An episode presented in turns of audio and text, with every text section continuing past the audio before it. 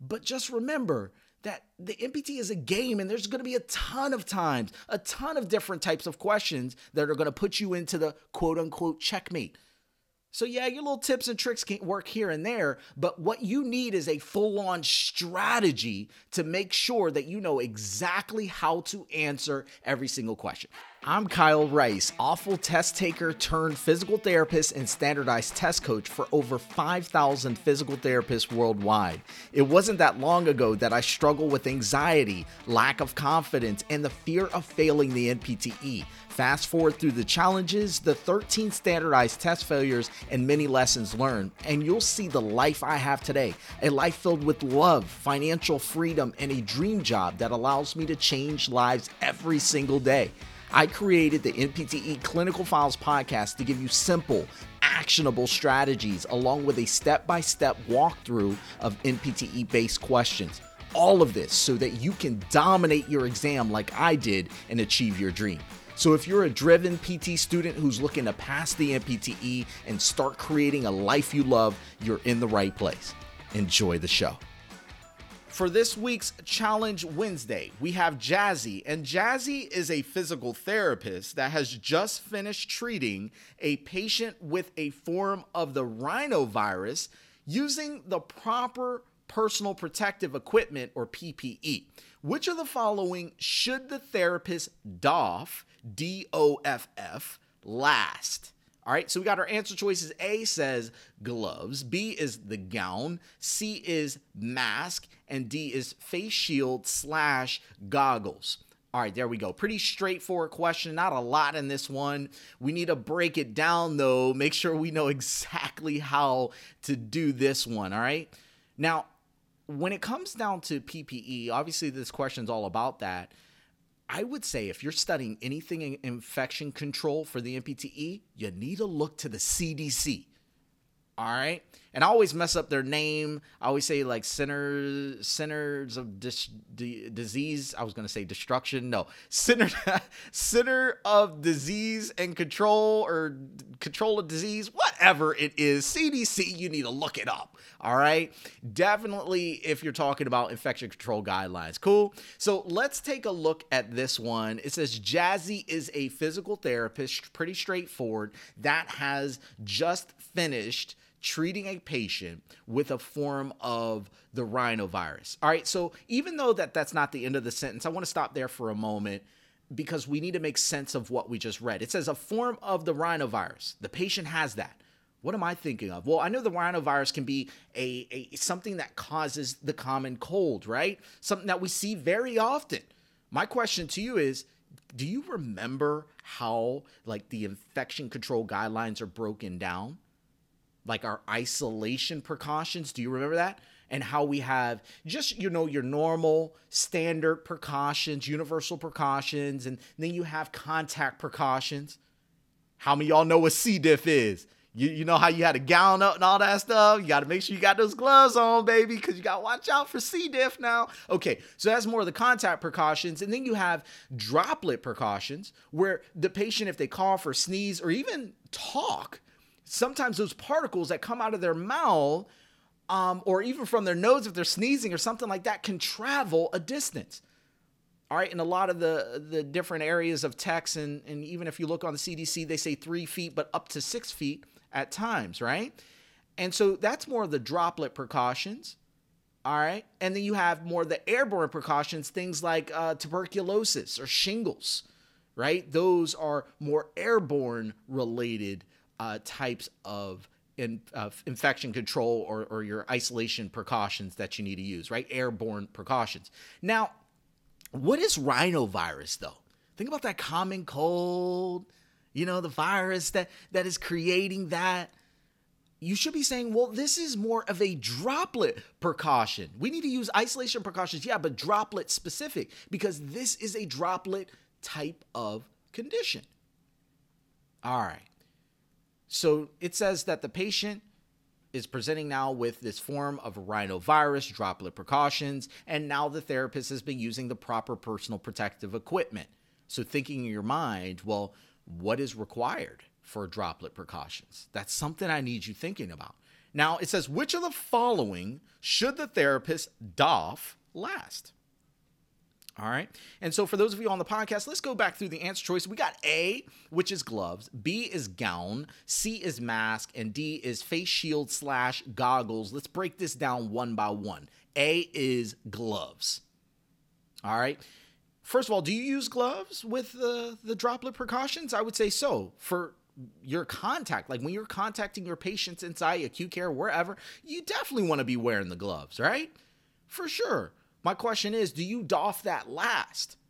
Well, I'm going to go at this question a little bit different. I'm going to ask you, do have you read the CDC guidelines for which thing you should doff last, what you should don first, you know, don and doff? Have you read that?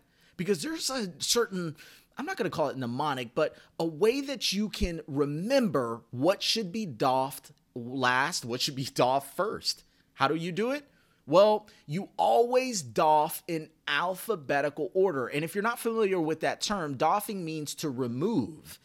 And what I'm saying is that you should always remove these different items in alphabetical order. So we if we look at A, A is gloves, right? We look at B, B is gown. Look at C, it's the mask. All right? And we look at D, it says face shield goggles. Now, what is the first thing I would doff? It's actually going to be the gloves. All right. Um, and so it, it's the question's not asking me that. The question's saying which one would I doff last? I know the first one I would do, which is the gloves, because in alphabetical order, that's the one that's going to be first, right? And so I'm going to put an X next to that. All right. B says gown. Well, I know I would definitely doff that one after the gloves, but do I do it last? Mm, I don't know about that one.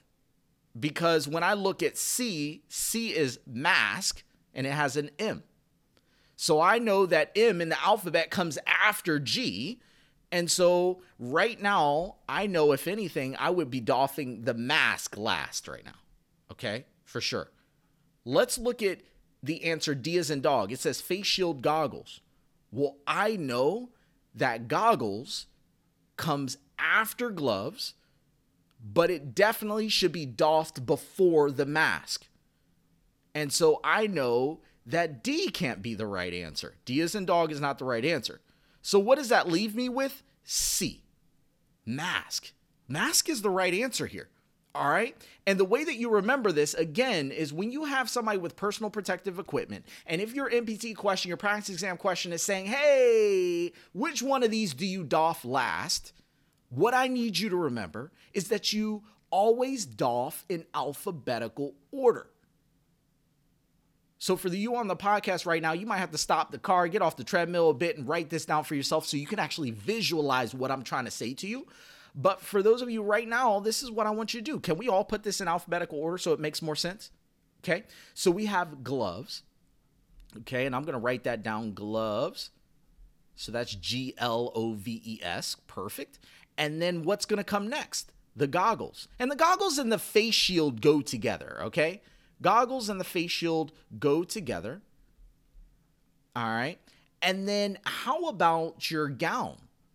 Well, that's G O W, right? So that's going to come after the goggles. And then the last one is M for mask. And we know that that comes last in the alphabet, considering what we have here G L in gloves, G O G in goggles, G O W in gown, and then M in mask. We know it comes after everything. All right. And so, how if you wanted to say, like, what is the second thing that you would doff? What would be the answer? For those of you on the podcast too, come on, say it out loud in the car. Say it out loud in the car. Which one would you doff second? If the question was asking for that, you would doff the goggles second. What would you doff third? It would be the gown. What would you doff last? It would be the mask. There you go. That kind of rhymed a little bit. What would you doff last? It would be the mask, baby. All right, but I need to take you a step further here there's actually something that you would do last truly. It's not an answer choice here, uh, but there is something that you would do even more last than the mask, and that is to wash your hands. So, a better answer, again, it's not in this question, but a better answer could have been wash hands. And you see that the W comes after M in alphabetical order, right? So we would do that one last. All right, so what I want you to do is definitely remember this. This is how you doff in order. Again, gloves, goggles, gown, mask, and then wash your hands. For this question, though, it was asking, well, which of the following should the therapist doff last? A was gloves, B was gown, C was mask, D was goggles. The best answer here is C, as in mask. Now, some of y'all may ask the question of, well, wait a minute, do you don it the same way? Do you don it in alphabetical order too? How many y'all are thinking about that? All right, well, here's the deal. That is not the case. You don't don it in alphabetical order. But what I'm going to do for you is how about I get that all nice into a cheat sheet for you where it's going to tell you what you doff first and last and what you don first and all that. How about I have that all nice to go for you in a nice cheat sheet? Y'all want that? Those of you on the podcast right now, if that's something that you're interested in, go to the show notes and click the link in there. I got that for you. All right. But before y'all jump off right now, I have a little extra piece because this week I've been talking to, I'm talking about 30, 60, 90 students at this point, like really having one on one conversations. And a lot of them have been asking, Hey, Coach K, so I'm having trouble getting down to the final two answers and I'm selecting the wrong one, or I'm overthinking the answers and, and I'm spending too long on the questions and I'm winding up getting it wrong anyway. And it's super frustrating. Coach K, what can you do for me? Can you help me with this? That has been such a common question this week. So here's the thing I started to talk to everybody about this, right? And try to really figure out like what is causing the problem and all that stuff. And I came to this realization that a lot of you all are having that problem, but you're looking at this thing entirely different, like the wrong way. Because the NPTE follow me for a second. The NPTE is like a game. It is a game in my eyes. It's a game. And it's like the game of chess, if you will. All right, for those of you who have never played chess, hopefully you've seen it before. It's intricate, right? There's a lot of little detail to it. You got to know what you're doing, there's strategy, all that good stuff. And so here's the thing in chess, you got to know what you're doing, otherwise, you're going to get end up in this thing called checkmate right? Where you, you, going to lose because they're going to kill your king, knock your king off, and then you're done. All right. Well, on the NPTE, it's the same thing. Your questions are getting you into checkmate. What that means is you're down to the final two answers, you don't know which one to pick, and you're in check. And it's if you select the wrong answer, guess what happens, y'all? You get it wrong. Am I right? Well, so many of you have been asking, well, how do I get out of that situation? What tips, tricks do I have for that? Listen, you have to understand this that you can get little tips, little tricks here and there. And maybe that helps you out with some of those attempts, you know, some of those times where you get down to the final two answers and you don't know which one to pick, right? And it'll help you out with some of the checkmates that you get into. But just remember that the MPT is a game and there's going to be a ton of times, a ton of different types of questions that are going to put you into the quote unquote checkmate. So, yeah, your little tips and tricks can work here and there, but what you need is a full on strategy to make sure that you know exactly how to answer every single question, exactly how to respond when you get down to this final two. We need to learn how to put the NPTE in checkmate instead of allowing it to play you putting you in checkmate. Does that make sense? So, for those of you who want to answer questions just like I do, you're on the podcast, you're live right now, you're taking the July NPT, the October NPTE.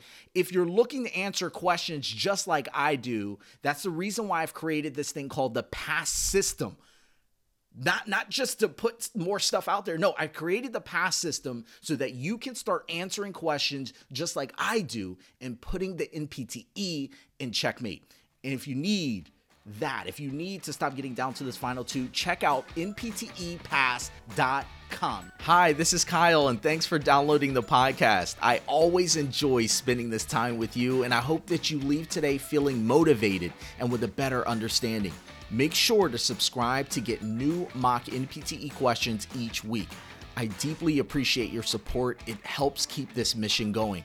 And as I always say, keep learning, stay committed. I'll see you next time.